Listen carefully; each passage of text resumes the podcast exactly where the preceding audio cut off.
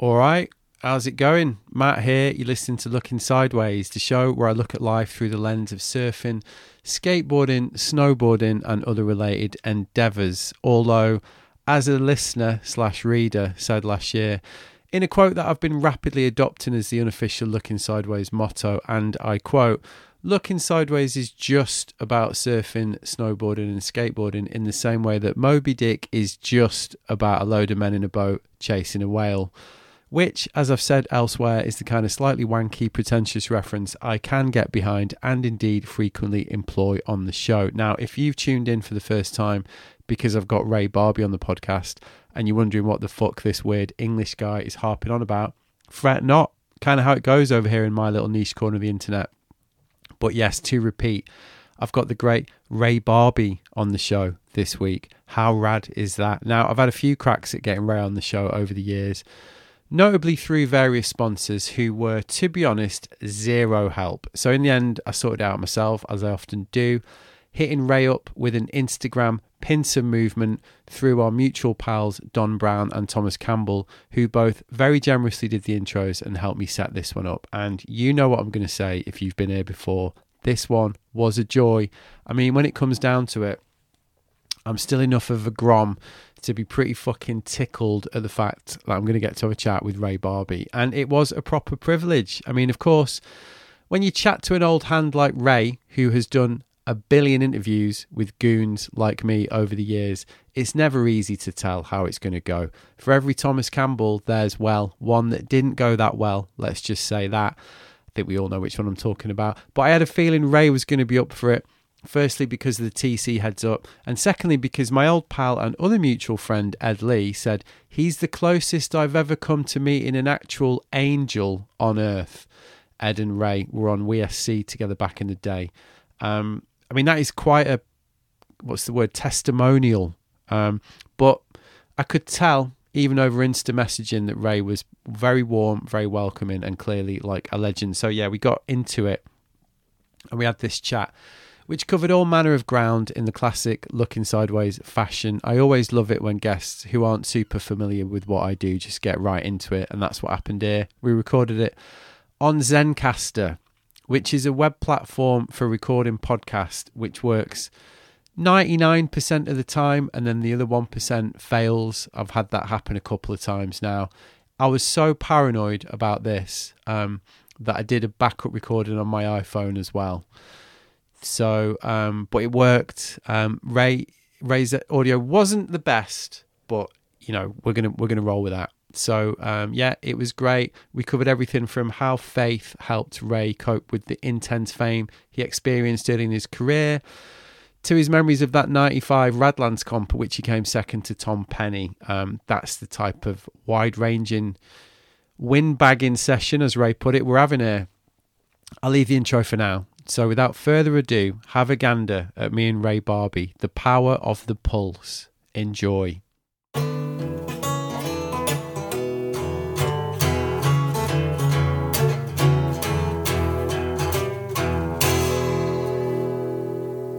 Before we start, happy birthday. Oh, thank you, sir. It was yesterday, right? Yeah, the fifth. Yeah. Nice. What did you go up to? Woo! What did I do? Um, just kind of was nice just to hang with the fam. Actually, there's a um, there's a home right around the corner from me. Uh, my friend Toby, who uh, um, does these home shows. They're called like the living room shows. Okay. And so, anyways, um, he's moving, and so um, last night was the last show, and they had this band from Africa. I forget their name, but um, but it was cool to go check them out. So it was kind of well, a nice, a nice little, um, you know, uh, cap off to uh, the day. Yeah, yeah. What what kind of thing were they playing? I don't even know the names of the instruments. ah, right. So, uh, so uh, like, uh, so not like a not like Western style, like actually different instruments and different kind of complete take. Yeah, man. I mean, you know, it was acoustic guitar. It was it was a duo. Um, acoustic guitar, but I think you know just some kind of alternate tunings and actually maybe strings from a violin or something. Um, Right. and then uh, and then the other instrument almost reminds you of like a um, man. Why am I forgetting the name of what they call it? But it's like the jug, the jug bass. You know what I mean? Where it's like Yeah, yeah, yeah. you know what I mean? Where it's got the tub, like a tub bass or something, where it's got the tub and then the stick and then one string. Well, Yeah. it was like their version of that, which they might have originated it, but it was a box that laid down and it still had the long stick and the string on it. And he Right. played he played it with like a, a bottle, use it like kind of like a bottle kind of thing. Uh he didn't fret it with his fingers. He he more uh um got his notes through the bottle sliding at times but a lot most mostly just fretting just placing Right. the placing the bottle at various points of the string to get the notes you know and so and it had a really trippy sound to it and and Yeah, then the sou- and then the sounds amazing. Yeah and then the guitarist was sitting on a, a type of drum and he kind of he was keeping the beat with his heel you know I mean? Because he's sitting on it, playing, playing, playing the guitar, and then just boom, boom, boom, boom, boom, boom, boom, boom, or boom, boom, boom, boom, boom, boom. Like they had two tempos basically. It was like either I mean, it's for music nerds or whatever, but it was either eighth notes or uh, no, I'm sorry, it's either quarter notes or eighth notes. Yeah. I was, I I, was mean, I- about, I was about to say. I was about, I was about to say eighth notes or sixteenth notes, but there's no way. He's like, I mean, I, I always really like, I love hearing. So there's this guy, I think you'd really like it. I don't know if you've heard of him. He's called Sharhabil Ahmed. uh, And he, the, the, the compilation is called The King of Sudanese Jazz. And, um, and basically, I mean, they're playing the blues basically, like, and it's, again, it's like acoustic guitar sax, it's like a four piece acoustic guitar sax, uh, double bass, and a drummer. But it is, I mean, it's like punk. It's like, it is Rad. so punchy and so raw and so and you know when you're used to like hearing like western interpretations of these like musical styles and it it's it's just so rad isn't it when you hear like the same influences but kind of from a completely different almost like cultural standpoint and what what what you get from it you know Yeah. What what I- what I love about these guys is that there's no influence. There's hundred percent their their culture's music, their rhythms, their approach to. I mean, they even tweaked out the instrument. I mean, I don't even know what those instruments. One of the instruments I've never seen before, or whatever. Um, Yeah. And then the way that they approach the acoustic guitar, that was just.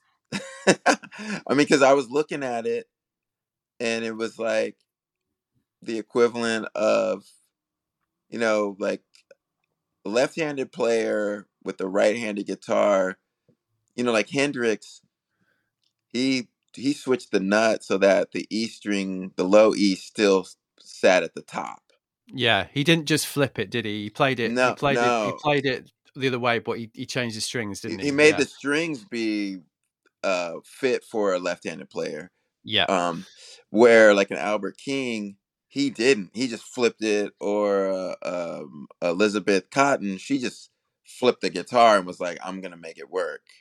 Um and so um his setup looked like it was acoustic for right-handed. He was a right-handed player but his string setup looked like it was for a left-handed player. Yeah. And the strings looked like again like they were weren't guitar strings. And right. so i guess what i'm saying what was really what i really appreciated about because i hear what you're saying and i dig that too where it's you know there's so many there's so much music out there that's exciting that comes from their take on James Brown or their take Yeah. on Curtis Mayfield or something, you know, and it's just raw and it's, and it's got a lot of their flavor. This is this is just a hundred percent them. You know what I mean? Like I ain't hear no Western nothing, and it's just the universal heartbeat of that pulse from his heel, and then there there was just these really cool rhythms with that guitar and that other instrument, and then uh, um, and then their melodies and and what's traditional towards those rhythms. And so it was really cool because there's not a there's not a hint or a trace of any kind of western influence that i could hear.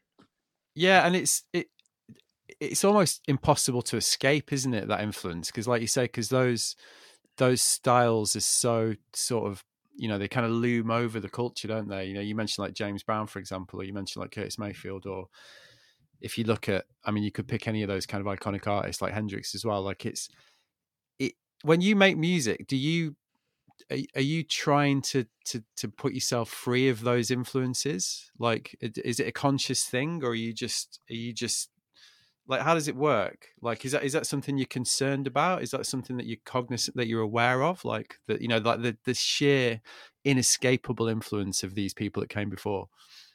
Uh, oh you're asking me yeah oh, yeah about like, my i'm sorry about my own music yeah as a musician yeah yeah like yeah when, yeah yeah mm-hmm. yeah no um no man i'm a i'm a hundred percent byproduct of what i've digested over the years, much like everybody, anybody, right? Like, um, I just always feel like no matter, like everything comes from somewhere, right? Like, like we're, we're to the point where, and I think that's why I appreciate, uh, you know, those guys that I saw last night because it's refreshing when you're you're being exposed to something that's you're not aware of or haven't don't know much about you know like i'm not Yeah. like they're very traditional i guess what i'm trying to say is like what functions with everybody was functioning with them but it's that saying of like if you're gonna if you're gonna um if you're gonna rip somebody off then do it from um, from an obscure source you know what i'm saying so so Yeah. you know what I mean? So I'm sure be- it was refreshing because I'm hearing and experiencing their music for the first time and I Yeah. know there's all of the ingredients of their environment, their culture and what they grew up listening to and what their parents probably played to them and they're just it's their version of that, right? It's um but because I don't know any of it, it has this very you know one of my heroes and thankfully a friend is uh, bass player Mike Watt um, from uh, the Minutemen and Firehose, and and Watt would always say, "There's nothing new. The only thing new is you finding out about it." You know, and so it's like, yeah, I mean, I see it in other people's music, and I and I and I experience it myself. That I'm just the stew of everything that I've um, listened to over the years. You know, like Yeah. growing up, growing up with my parents' collection, um, record collection with a lot of jazz and blues, and um, and then I, you know, I always say it. I'm an MTV baby, so Yeah. um, I was I was in fifth grade when MTV came out, and with MTV, you know, now metal and rock music is being played in the house. It wasn't going to be played through my parents. It was coming through MTV. And so n- now I'm hearing all all these uh, such a different type of music that you know I've never really heard and got Yeah. turned on before and got turned on to so many so many bands through that and the energy of it and everything was just so exciting you know and so i guess what i'm saying is like all that is in me so Yeah. it becomes like i you know i just feel like you you kind of you get kind of led by familiarity you know like if you're Yeah. and i think that that kind of uh steers what you do you know what i mean it's that Yeah. familiarity that you start to kind of that leads you does that make sense and so I, Yeah. you know but you're so you're not you're not i'm not conscious of it but i understand that that's what's happening you know what i mean like if i come up if i come up with a riff or something there's something in there that's familiar to something i've heard before Yeah. and so because of that it makes it exciting and it gives you this um, kind of desire to pursue it, you know, and feel like, okay, cool, I'm into this. Like, you know what I mean? But if you dissect it, and if I dissect, I could be like, oh, that was this, um, you know, uh, you know, John Fahey riff Yeah. or something. Or you know what I mean? Just Yeah, played in yeah, a yeah. different spot and phrased a little different, or I don't know. I, I just Yeah, I mean, I, I, really like what you. I really like the Mike Watt quote that you said because I think we're. I think me and you quite. I'm I'm 47. I think you may be a couple of years older than me. 53. I- Yeah. I, like as a kid, like so I was born 76, and Mhm. um, I was I think like you, absolute music geek, and growing up, like there was these bands that you had heard of but you'd never heard. So like Can, you know, like growing up as a kid, like Can, I used to read about Can all the time, and I never heard them, and I couldn't find the records anywhere. And then the and then uh, finally got a record. I think the one I first got was like Soon Over Babaluma when I was like 18 or whatever Right. and like and then you're like oh right okay. You, like you say you know you kind of like start to ah right well that's where that band got that from and that's where they got that from. And i think it's funny now isn't it? Because all all music is obviously like instantly accessible like you can just listen to anything that you want like so and but i still i still get that. I still like listen to things that I that that that I was that I'm like ah right okay. You know like you can you can it's really fun isn't it? Like connecting it like connecting all the influences and working out where it all came from Yeah, it's super. For me, unfortunately, sometimes it becomes a hindrance because it'll kind of put me off because I'll feel like it's too close. Ah, Um, in what way then like Unfortunately, as in as in when you're making music no. When I'm listening to music, ah I see right if I if I catch myself if I catch myself doing it, I kind of I divert immediately. yeah you know what I mean? If I'm aware of yeah it. yeah You know what I'm saying? But but I guess to your point, I'm like, yeah, I I I agree. I it just kind of functions as kind of a um I wish I wish I wasn't as aware of it because it makes it to where it makes it I can't enjoy things because I'm like, you know, like for me, and this is what I love about all of this stuff, right? There's no right or wrongs. It's it's all preference, and we all have our different makeups and temperaments and and uh, biases and things that um that are very that that comprise and make up who we are and make us individuals in general. And so so I guess what I'm saying is like these are just preference things. Um, one person enjoys uh, uh, an apple more than a, a banana, kind of thing, right? Yeah. So and so for me, when I listen to um, John Mayer, if I hear John Mayer, I, I I have a hard time because I hear too much of Stevie Ray Vaughan yeah for me. I, you know what I mean, and so, and so that's a case in point, if you will, to where I'm like, ah, I can't get past it. It's just too much. Like, I'd rather hear Stevie, I guess, at this point, or something. I don't know. No, I don't know. I, know. I know exactly what you mean. I know exactly what you mean. But I think when people do it with taste and when people do it with subtlety and when they make something new, then it's rad, isn't it? Then it's then and that and that still happens, and that's and that's one of the amazing things about it. Like you know, after all these years, people are still able to make original things that you that you listen to and you're like all right like you can hear where it came from but it still has something original about it which is i don't know I still continue to be blown away by that no, really and and that's and and that's the opposite of what I'm. Yeah, I mean, then that's the that's where that falls within your experience of what you're listening to is a preference thing, right? yeah because for me, I guess yeah, there's certain things where where that falls. I'm like yes, because that's the beauty of it. Like we're standing on the shoulders of giants, kind of thing. It's like you cannot not be influenced. Is what I'm trying to say. You're gonna be influenced no matter what, because unless you just yeah don't listen to anything and you're not aware of anything and you find an instrument and you go for it but very rarely is that the case so you're always going to be influenced.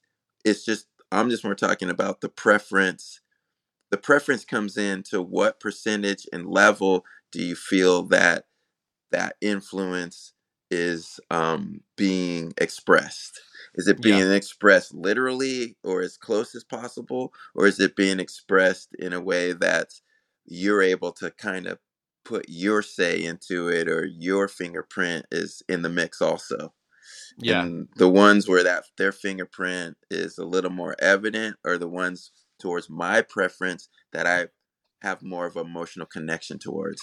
But it's rad that somebody else could listen to John Mayer and be like, "You're tripping, dude. This is awesome. I hear so much of him in this." And to that, I'm like, "Right on." Yeah, yeah. Yeah. Yeah. I mean, one of the things I really like about your Instagram is how much of a fan you are. Like, I mean, I'm I'm a huge band fan. So when Robbie Robertson died and you posted that that interview clip of Robbie Robertson, you know, I was I, I love that. Like, and you Mm. posted you posted a B52s clip like last year, you know, and I, you, you can really tell like that you that you are uh, just a fan. You, it seems like you're still the same kind of kid, you know, like that that that was as stoked on music. Do you know what I mean? It's still it's Mhm, still mhm. something that you really obviously want to communicate. Yeah, you know, Instagram's an interesting thing. Um, uh, the social media in general is a really interesting thing, especially for people like myself who are have uh, work with brands of any sort, right? Like, and so I guess what I'm trying to say is,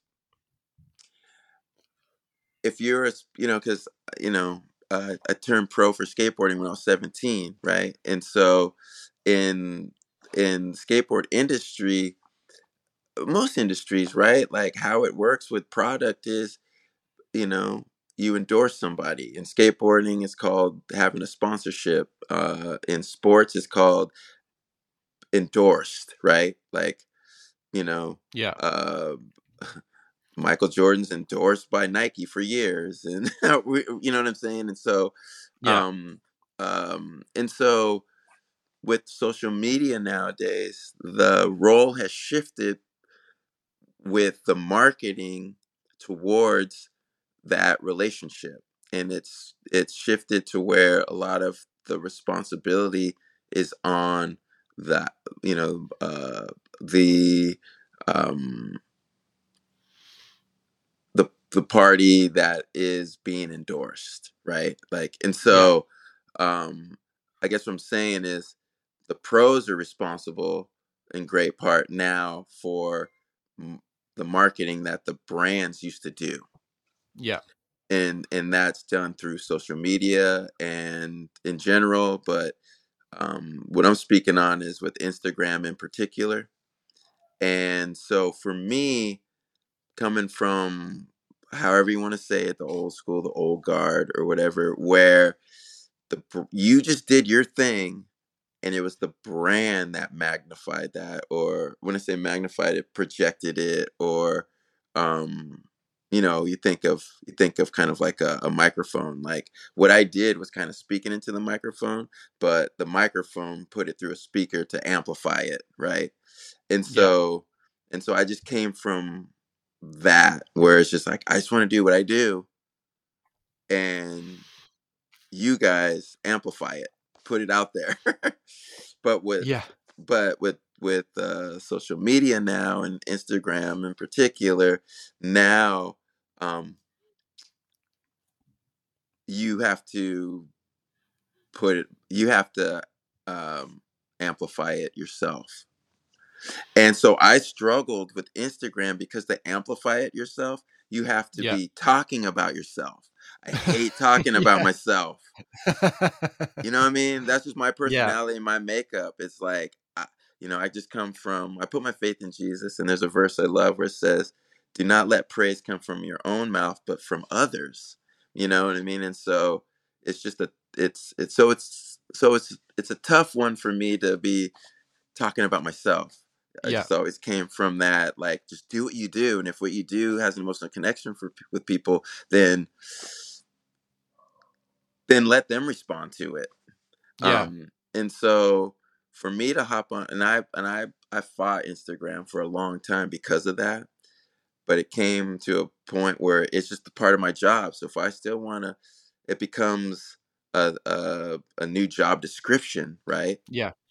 And so, um, I so I'm sorry, I'm saying all of that to say this is that for me to finally hop on Instagram, which was however many years later, for me to join the party, for um, for me to participate, the only way I could figure out how to do it in a sincere way, because I did, I, I, I, can't do it if it's not sincere.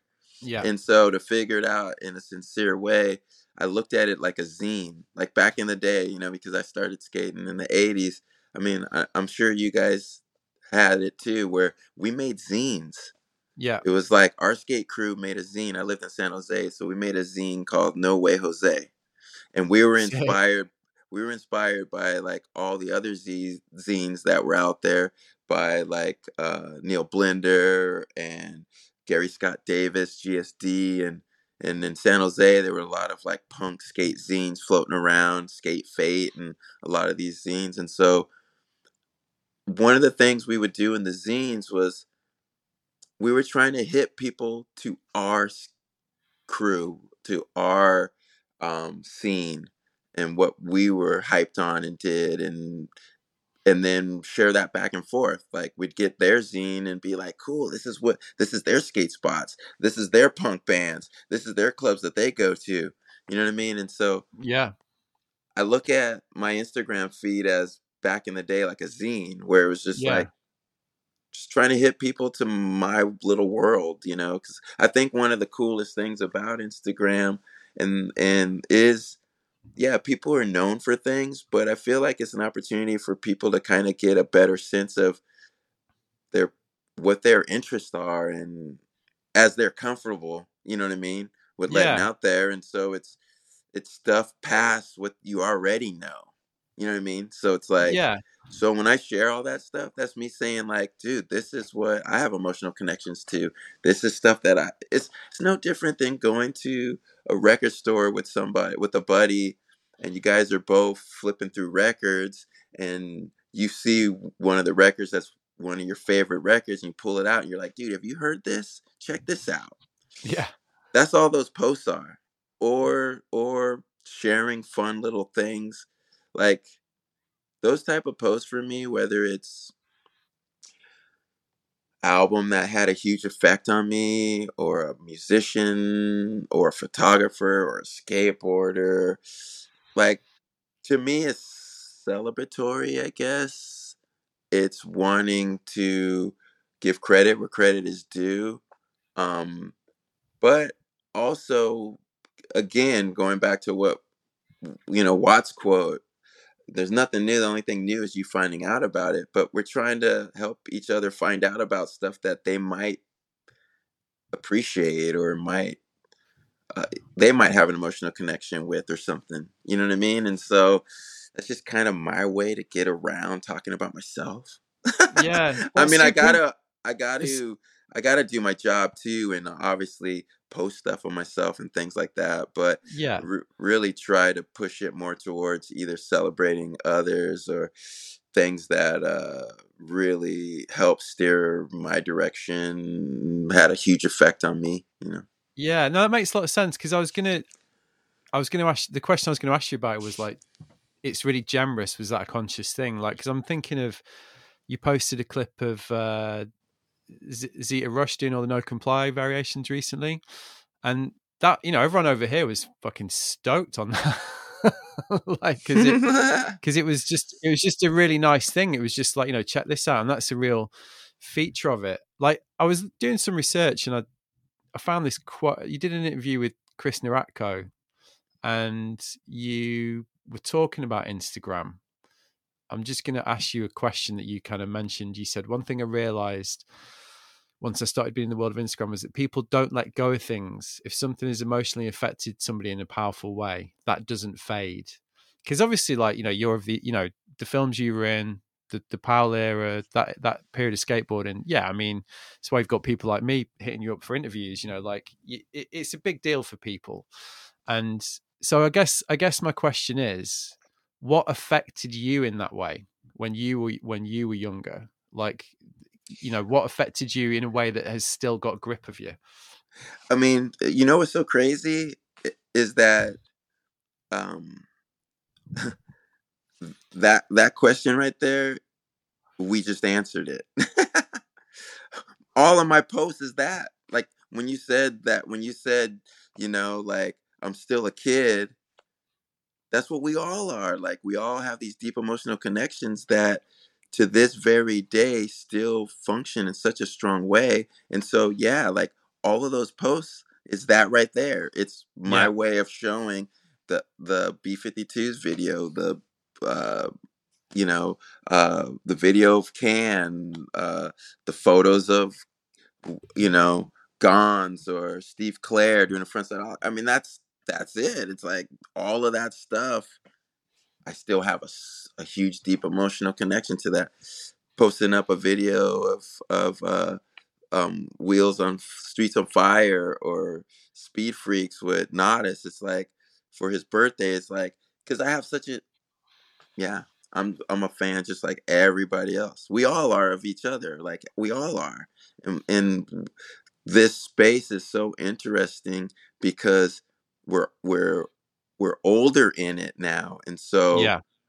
we can there becomes even more of an uh it becomes even more what's the word it becomes richer um it becomes it actually presents itself more than ever because it's always as you get older you realize that ti how important that time was and what a you know I mean everybody talks thinks as they get older think back about freer times times where they had less burden times where they can just throw caution into the wind and didn't have all the responsibilities and could just be feel freer you know what I mean Yeah. and so there's a sense of that reminiscing becoming uh more uh desired or more of a of a um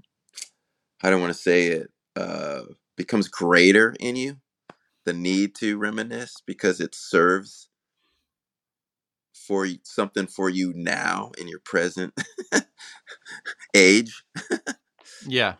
you know what I mean? Well, you know they call it the salad you know what what was what what did what did Ian MacKaye and Minor Threat um you know they did that cover song Salad Days right it's Yeah.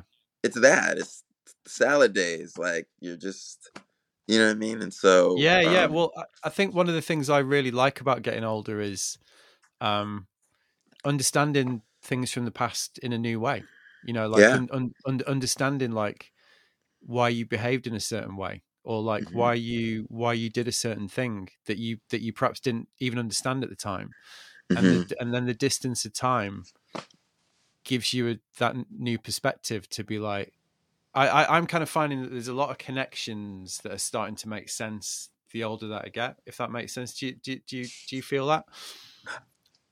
I a hundred percent agree I mean I'm just so grateful that again I put my faith in Jesus so I believe that you know he created all things and all things were created for him and and it says that we're fearfully and wonderfully made and so i'm just so grateful for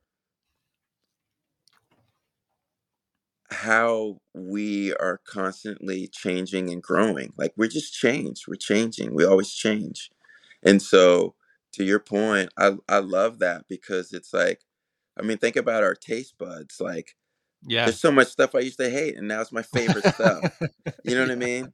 And Yeah. so, you know, and I'm so grateful to have my family and be married to my beautiful wife Stephanie and have our, you know, the privilege to be parents to our sons Nolan and Max and and it's like in our house it's like dude, we're we're constantly changing. We change.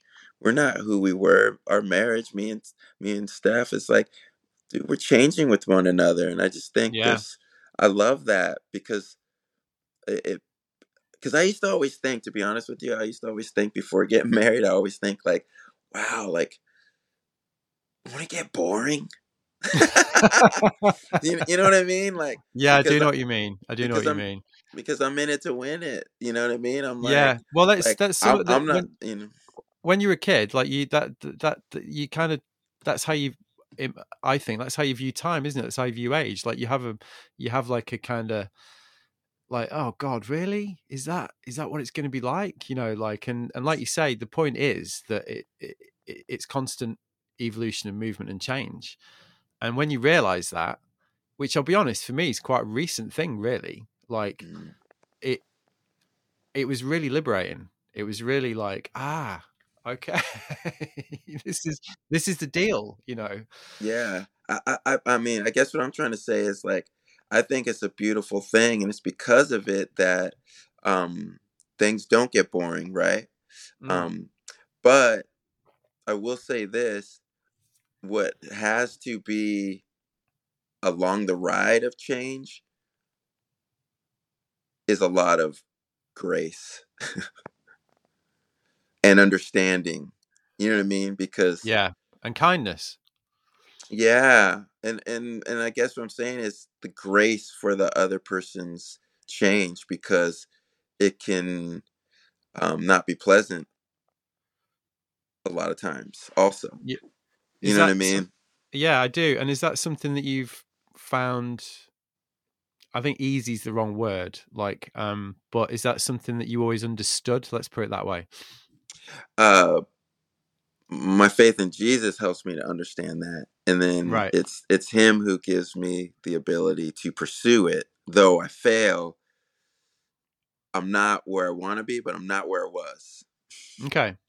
and I'm not where yeah, and so I guess what I'm saying is there's growth, but I can't do it myself, if that makes sense. And Yeah, it makes it makes total sense. It makes total yeah, sense. yeah, but but um but it's only through him and him meeting my needs for affirmation, approval, recognition, um uh validation, him meeting my need from that for ultimately makes it to where I'm not so needy to get that from say my wife or from others Yeah. then then it allows that allows me to have grace and mercy and compassion on the other person's need because a lot of times that could be a part of the change you know what i mean is is maybe an unhealthy need for those type of things and trying to get that from the wrong source i believe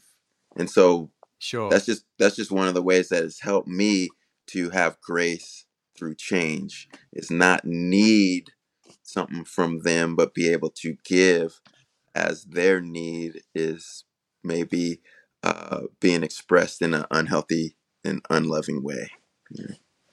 I mean, you put it so elegantly, but it's it's uh it's not easy, is it? no and that's what i'm saying it's all him but but that but i guess what i'm trying to say is the foundation of how he does it is meet my need first it's like on Yeah. the air it's on the it's like on the airplane right it's like you know how they say like if something happens you put your mask on first before you can do the others you know your Yeah. child or whoever right and i guess that's what Yeah. i'm saying that that's how he does it he meets my needs for those things so that now i can help encourage that but he's the mask I put my mask on from him. I, if I have a mask on, then in their brokenness or in their frustration and in their maybe, um, uh, you know, uh, needing something from me that I can't give them, only he can give them. He's the Yeah. mask. It allows me to help not get in the way of him wanting them to put on the mask. And if I have the mask on by Yeah. understanding that, you know what, I'm affirmed, I'm validated, I have approval, I'm recognized by Him first and foremost, that's where I meet that need, then I can help encourage others to meet, have their that because we all have that it's inherent within all of us and we all have our ways of how we try to um, fulfill that and unfortunately yeah. we were never meant to solely give that to one another we were just meant to be a complement or an echo of where you truly get it and so um and so i guess what i'm trying to say is like that's how he helps me to pursue that but it's not easy. But at the same time, when it happens, that not easy shows me that it's him doing it in me because I'm pursuing the truth of that and I'm pursuing and understanding that I can't do it. It's you doing it through me. Yeah. Has yeah. your, I mean, I'm, I'm, do you mind if I ask you a couple of questions about your faith? Yeah, man, I'm, I'm open to any question. Cool. I mean, have yeah. you has your faith always been important to you since you were like a young age? Like like most people, you know, because I believe it, it says that God has placed the knowledge of eternity within every person's heart. So, you know, there's these old theologians that I love, and one of them is uh, Saint Augustine. And Saint Augustine, um, when I say theo- theologian, let's say man of God, right? Um, yeah and but like I forget 1800s or maybe I forget when, but just these I always say just these old theologians that are my heroes, right? And and he has this quote where it's very biblical, um, this which is just another way of saying that I believe it to be true, and it says he says his quote is, "Our hearts are forever restless until it finds rest in Thee," and so that's that's my that was my life. That was my life before being brought out of the darkness and into God's wonderful light by Him revealing Himself to me and showing me that um, He is the answer for my the biggest question in my life, um, in general, but in particular, why do I not have peace? Why do I know that there's something more to this? Why do I know and why does that eat me up? And why do I do the things that I don't want to do every time I tell myself I'm not going to do that anymore? And I yeah. hurt this person, I do that. And then why do these people do this to me every time when I don't even, you know what I mean? And so I saw, you know, for me, I turned pro when I was 17. Got sponsored by Powell Peralta when I was 16. Public Domain comes out. I've got all this attention, and yeah. I and I hated it. Right. Well, I, you're a young boy. I mean, 17 is so fucking young. I mean, it's it's ridiculous. Yeah, yeah. And so I, I guess what I'm saying, I, I always I always say this about my faith. There was two phases of my life one phase was I was comfortably confused. And the next phase was I was just so uncomfortably confused that it ate me up. And it's when I was in that stage that I was brought out of the darkness and into his wonderful light. And I saw that he, Jesus, is the way, the truth, and the life. But it was a long journey, it was a long process. And the first phase of my life was, and that's why, because I had all these crazy questions, and turning pro added on a million more crazy questions. Because here's here's my thing. I love people. I mean, I love hanging and getting a chance to windbag with you. Um, I hated how because of being on this video and because of learning some tricks, how people couldn't we couldn't just have a conversation like this. It was it was just always like, oh my god, do you know right. who you are? And oh my god, ah, uh, kind of thing, right? And I'm sitting there being like, yeah, I'm no different than you. I just learned some tricks. Like I knew it, I I I knew it was wrong. I just knew it was wrong, and it made me feel so like, so that just I was so uncomfortable. I mean, I was so confused, but still getting to generate an income and making more money than my parents through skateboarding, still travel, you know what I mean? But hated, Yeah. but that aspect made me so confused because I knew it was wrong. I just knew it was wrong, you know what I mean? And so over time, it just intensified and intensified, and no one had answers, you know? Um, I felt like with the community I was around, you know what I mean? Um, Lance Mountain, who puts his faith in Jesus, he would share with me, but un- unfortunately, the reality of it is that we're until we're brought out of the darkness into his wonderful light there's a process before our pride will come to the place of understanding that you know what and that's what happened with me my pride got to the place where i was humble enough and frustrated enough to realize that wow just like st augustine was saying like this lack of peace all this stuff that i'm experiencing that i do and what others do to me at the end of the day like i don't have peace. That is the issue and that and there was this sense of like i knew there was something more and it was restless and our hearts are forever restless until it finds rest in thee it's like i was trying to find rest and my heart was so restless you know there's a verse that was huge and this is this really is what um I went through. And it says, Come to me, all you who are weary and heavy burden, and I will give you rest. Take my yoke upon you and learn from me, because my yoke is easy and my burden is light, and you will find rest for your souls. For I am gentle and humble in heart. And that was the thing, man. I feel like from the time that I really started to notice that I'm very confused and have all these questions, but was comfortable in it to the time where I was even more confused and had even more questions and was not comfortable in it. That whole span, which was probably like 20 something years, it says no one comes to Jesus unless the Father draws him.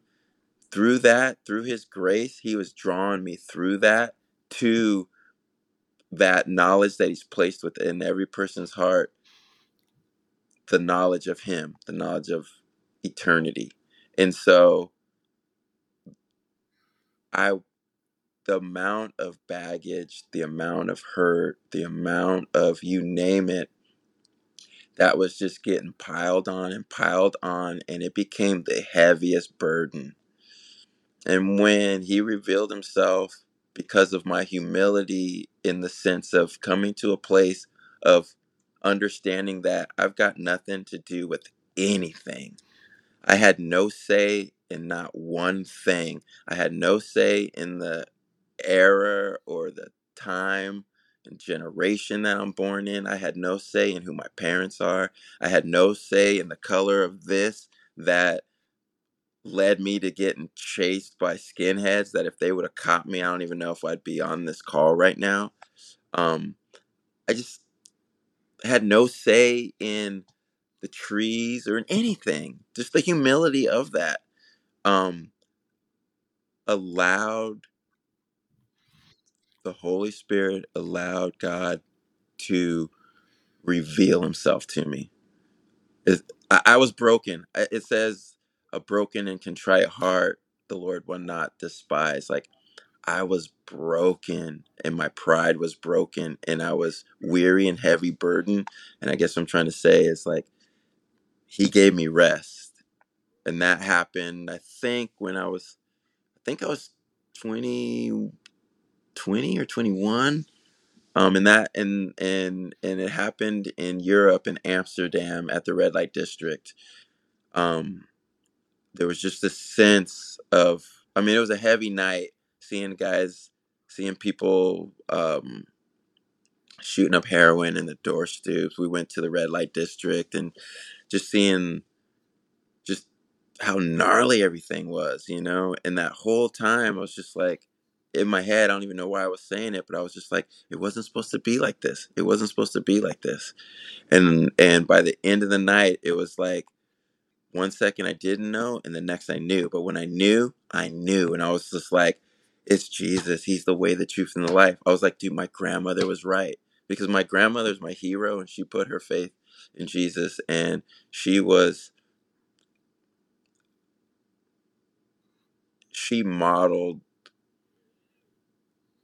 what Jesus can do to a person's heart. And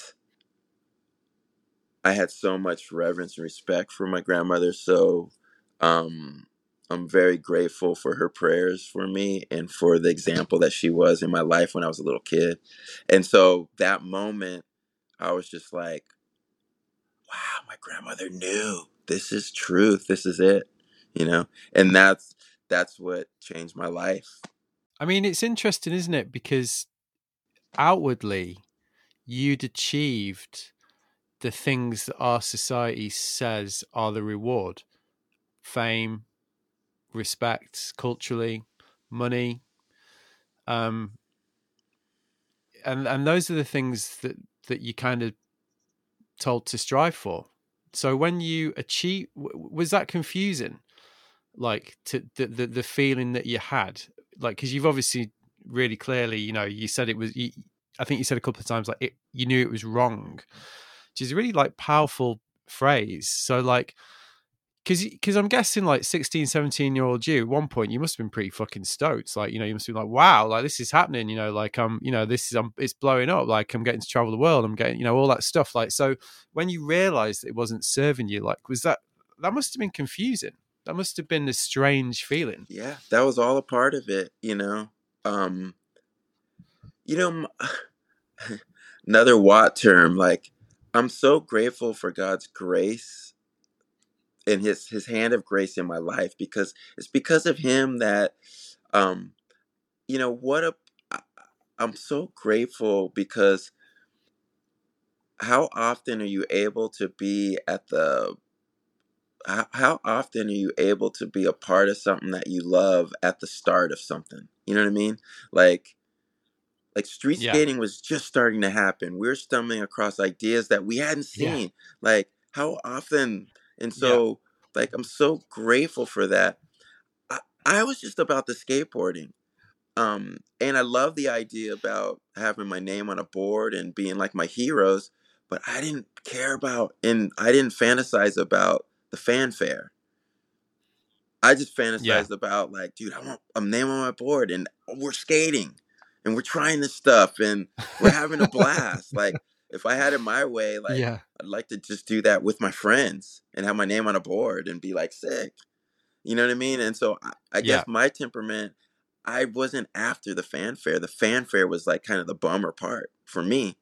And that was the part that led me to the Lord because I was, because that's a part of it. It comes with it. You know what I mean? And so I was just like, Yeah. dang, dude. I mean, don't get me wrong. I wanted the money too, right? You know what I, you know what I mean? But I didn't, I didn't want the uh, attention because it made Yeah. it to where I didn't know who was sincere with their intent.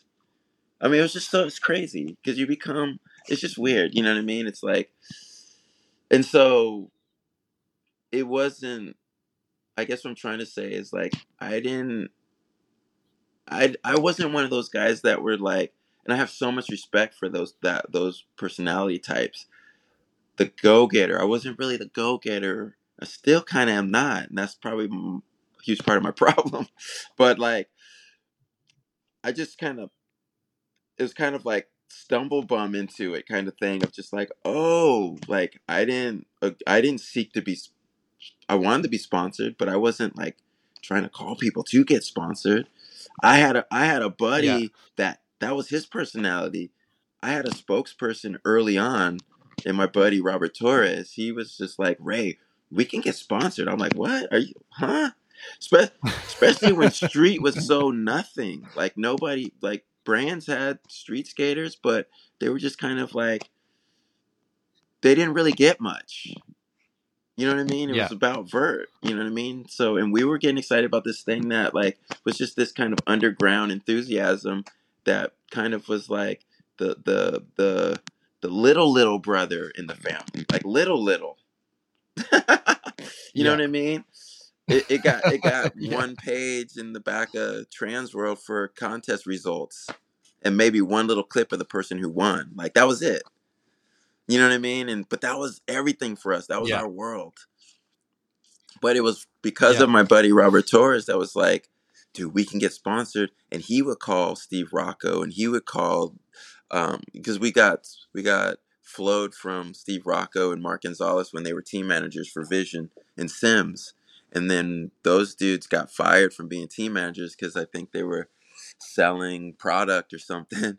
And then Steve Rock and then Steve Rocco Right. gets hired to be team manager for Venture and puts me and Robert on Venture with Mark and we are like, of course. And I guess what I'm saying is like I wouldn't have had a relationship with them if it wasn't for my buddy Robert. And so I guess what I'm Right. saying is like I understand that my temperament, my personality, it's like the way my journey has been, it's just been through uh,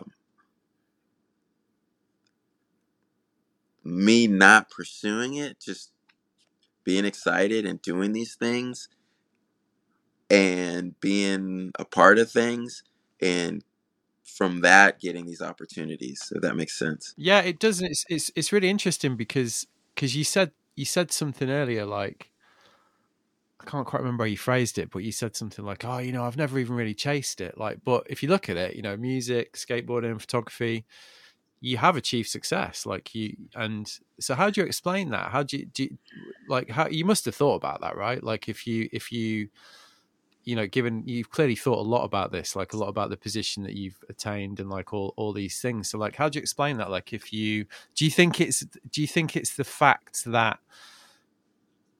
that's what's attractive about it almost? That's the appeal of it?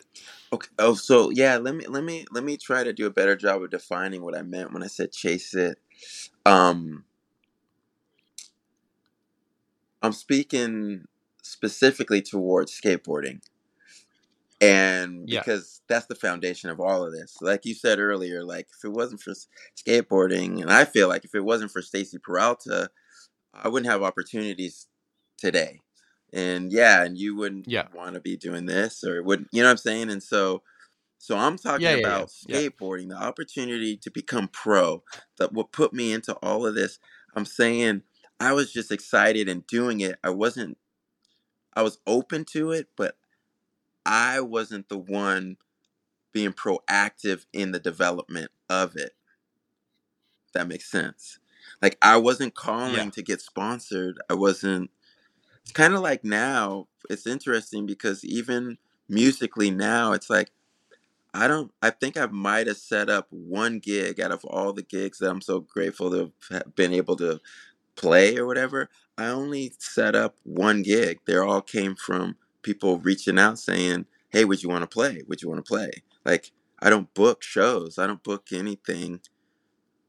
I'm very grateful that people reach out and then I say like I would love to or I can't or whatever. You know what I mean? And so um and Yeah. so I would guess what I'm saying is for the marketing of myself or for I just never had that thing that's like aggressively going out to try to pull something off. I chase the thing it is, Yeah. Like to I chase my my interest and my desires. Like I gotta chase doing the hard work to do Yeah. an album or to print photos or take do the I chase doing the work and I do see that that a workman is worthy of his wages or all hard work yields a profit like i did get to a point where i was so grateful that Vans still has me a part of their program and what they're doing and because they've pushed out so far past skateboarding i did realize that wow as i'm getting older these interests that i have can still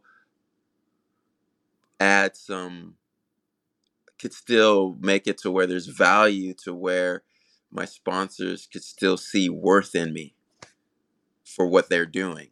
And so in, with Vans in Yeah. particular, because they're speaking to people who think skateboarding is cool but don't do it, that conversation is different than just speaking to straight skateboarders. That conversation Yeah. becomes a little more augmented into the various appendages of skateboarding, like music, photography, art, and graph. You know what I mean? Yeah. And so so then of I sense. Yeah. realized like, oh, cool, like I can speak that language too, and and they, I could bring some value to the brand by just doing what I do. Like I love playing music. I love doing photography. You know what I mean? And so and so I guess what I'm saying is like, yeah, I was intentful in in understanding that there's investment or value, which was a a huge blessing towards the thing that I'm gonna do anyways. like I'm gonna learn to Yeah. print anyways. I'm gonna do photography anyways, whether there's value that allows me to stay on a brand or not. But man, thank you, Lord. What a blessing that it can provide value. And then I'm so grateful for Vans because they facilitated and played a huge part of the development of these interests. So it's like, I'm just so grateful, man. Yeah. So with with the the different creative pursuits, skating, music, photography, um, how do they for you? I mean, I know you talked about the culture generally and how they influence each other. For you personally, though, like, how do they? Is it do they cross pollinate at all? Do they influence each other? Like your your guitar playing, your skateboarding, your your photography. Like, do you see them as a as as, as like a collective whole, or are they quite separate in the way that you look at them? I see it I see it as spokes of a wheel, you know. Like you you've you've got the Yeah. hub, I'm the hub, and then they just all kind of shoot out from there. Each spoke is its own thing, but it's tied to the hub, right? It's tied to the And so I guess what I'm trying to say is like, yeah, I mean, obviously like I guess what I'm saying that's the point of the intersection for them. That makes sense. Like I'm Yeah. when I'm skating, I'm Yeah, not yeah, thinking yeah. about playing music or photography or I see parallels, but that parallel is because they're all connected to the spoke. You know what I mean? I mean, I'm sorry, to the hub. Yeah. You know what I mean? You know what I mean? You got the hub and they're all yeah, yeah, shooting yeah. out from the hub. Yeah, You know what I mean? yeah. But but but it's Of tied course, yeah, together. yeah. It's tied to me because it's Yeah, the coming what from the me. the unifying yeah. So the unifier is you. Exactly. Like and so Yeah. inherently there's gonna be some cross stuff. But I don't really try to figure it out. I just know it's all coming from me. Yeah, yeah. People will say like you you know, your skateboarding is mm, smooth and your music's smooth. Are you trying to do that? No. yeah. No, I I, I kind of thought you might say that because it is quite a common one that you get, isn't it? That that question, like, oh, do you see a similarity between like music and skateboarding, kind of thing? And I I I, I guess I more wondered like how you take that sentiment, No, really. n- You know? no, which which I'm sorry, which that's a different question. Do I see similarities? I guess I was more responding from, and maybe I misunderstood your question. I was more responding from, do they influence one another, or No, you're right, and and and and you're right. So let's go for that. So that that was the first question I asked. So let's go for that second question. Like, so you do, so you do I see do see parallels all day long. The Yeah. parallel, you know, yeah, for sure. Like, um, I'd say, yeah, I'd say with music and with all of them, but these, but you know what? You know what's funny is like, yeah. So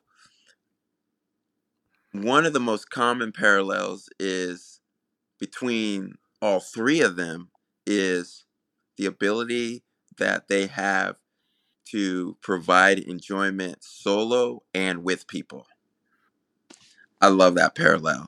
I love that I can go out and just go walk around and shoot or go skateboard flat ground by myself for however long or go skate a park that's empty for however long, have fun.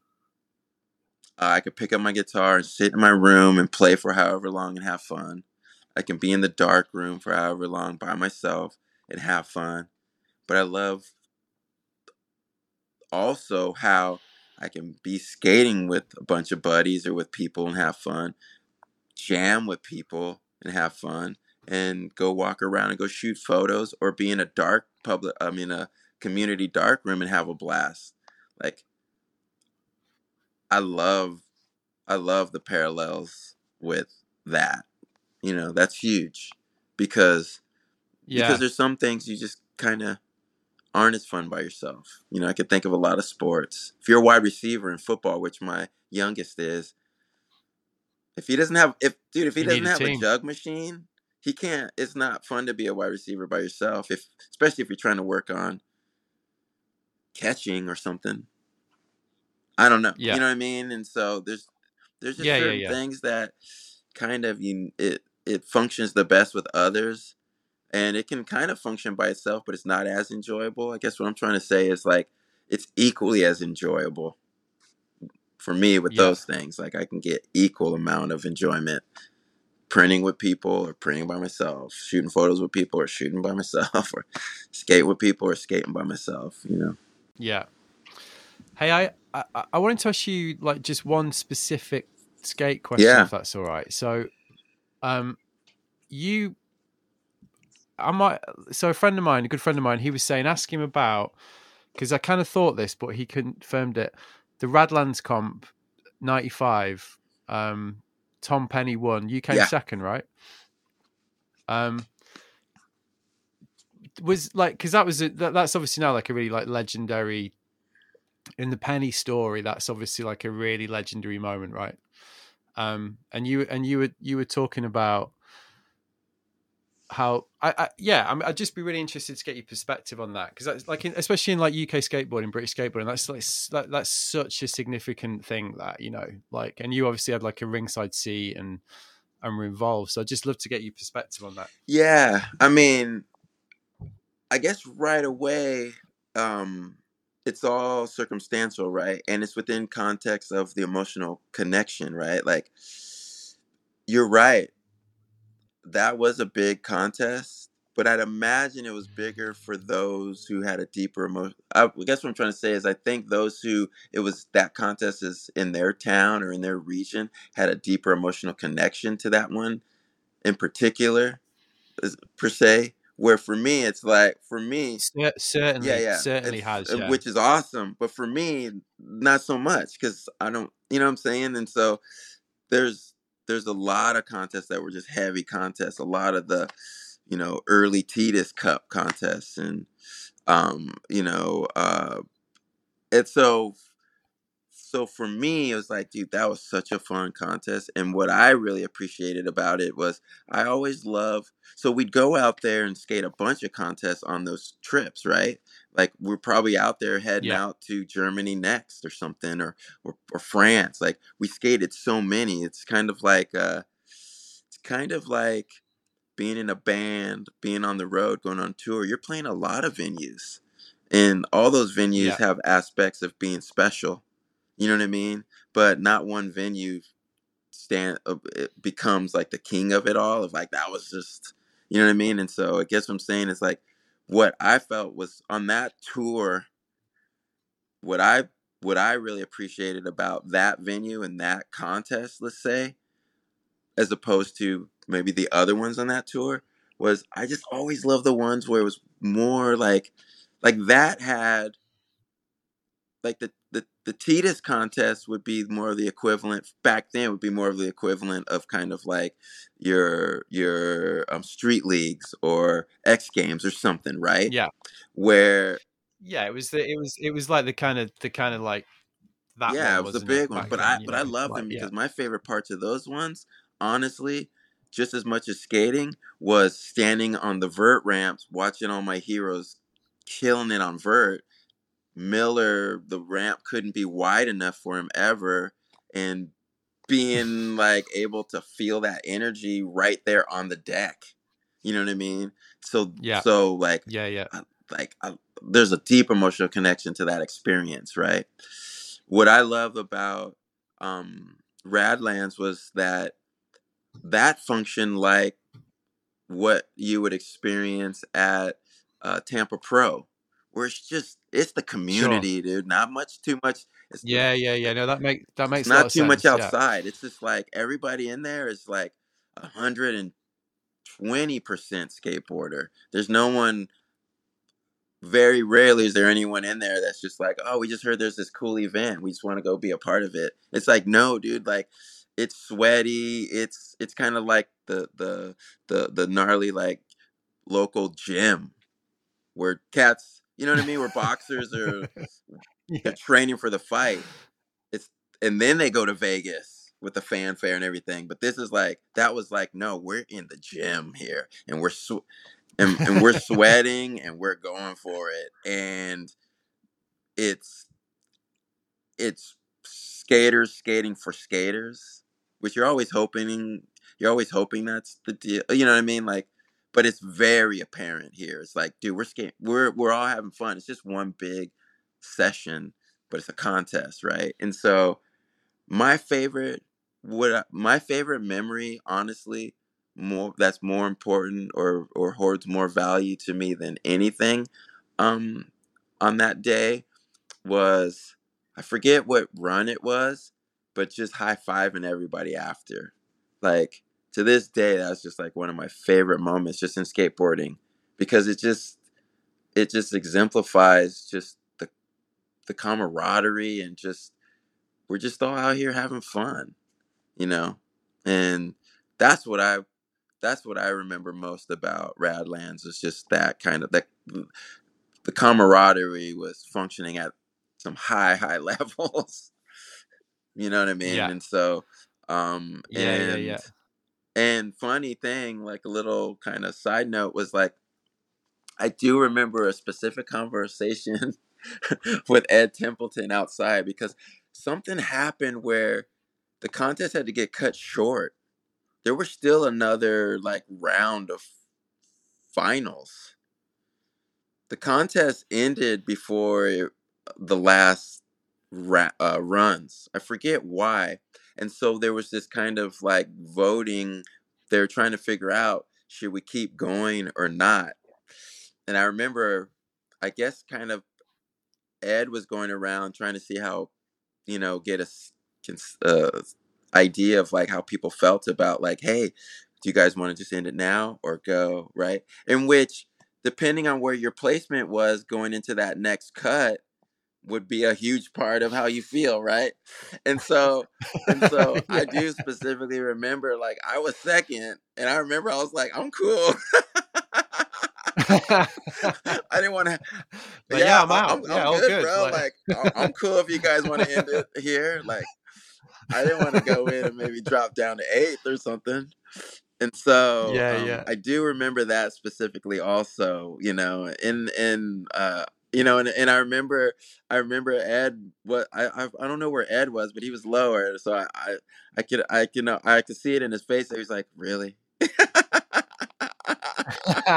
like yeah okay dude you sure like because i want i want to i want to take you or or or tom's oh, spot you know or something but which rightly Yeah. so and it's in and it's and it's that a part of that camaraderie is such a help i do i'm laughing but i am speaking on like i do i you know i've always appreciated and that and it was functioning there i just always appreciated competition that was good competition like that pushed each other like like Yeah. i'm joking saying ed was ed was probably that's not what he wanted to hear because he wanted my spot that's what made ed ed i mean that's what that's what makes the greats the greats. They're like no i'm hungry. Like i'm i don't want to settle for this. I gotta make it happen you know?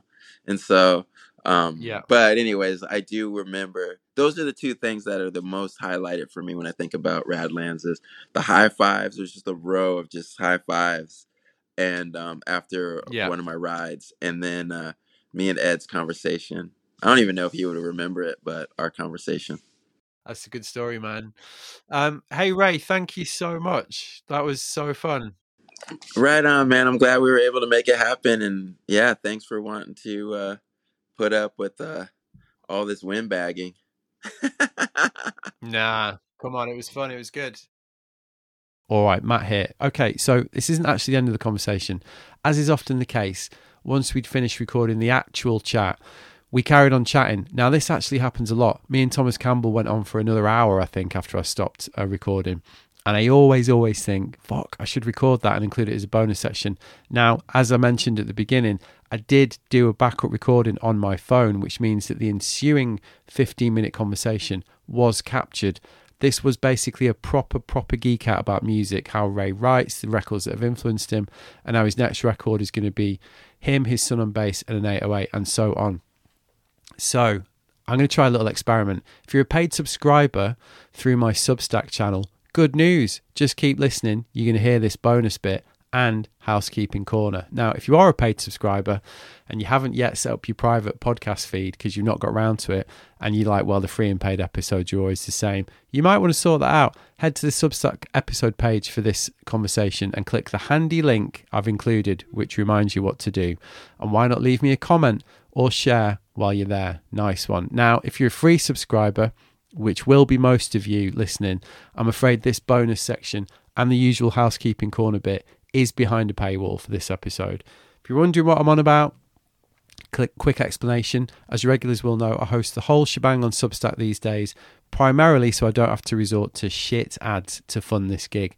I launched on Substack in January 23, and I do continue to be amazed at how many people are choosing to support the show in this way. For the price of a cup of coffee a week, okay, this is clearly an ad. This band of heroic paid subscribers get access to all the Looking Sideways bits, the fortnightly podcast, the weekly blog- blogs by me and guests, and the weekly 10 Things emails which go out on Friday. More importantly, they are casting a vote to participate in a little corner of the world where we are not assailed by people disingenuously selling you shite to pay for stuff. I mean, does anyone actually believe that half these podcasters actually use athletic greens? Do me a favour, lads. Anyway, yeah, this was clearly an ad. Um, so if you're not asked, Nice one. Thanks for checking this out. Hope you enjoy it. I'll be back with a new episode next week. Um, and you know, you can still listen to that. It'll be free as usual on the usual platforms. If you do want to subscribe, either free or paid, there are perks for paid subscribers. You can do so via my Substack page, www.lookingsideways.substack.com. All right, have a good one.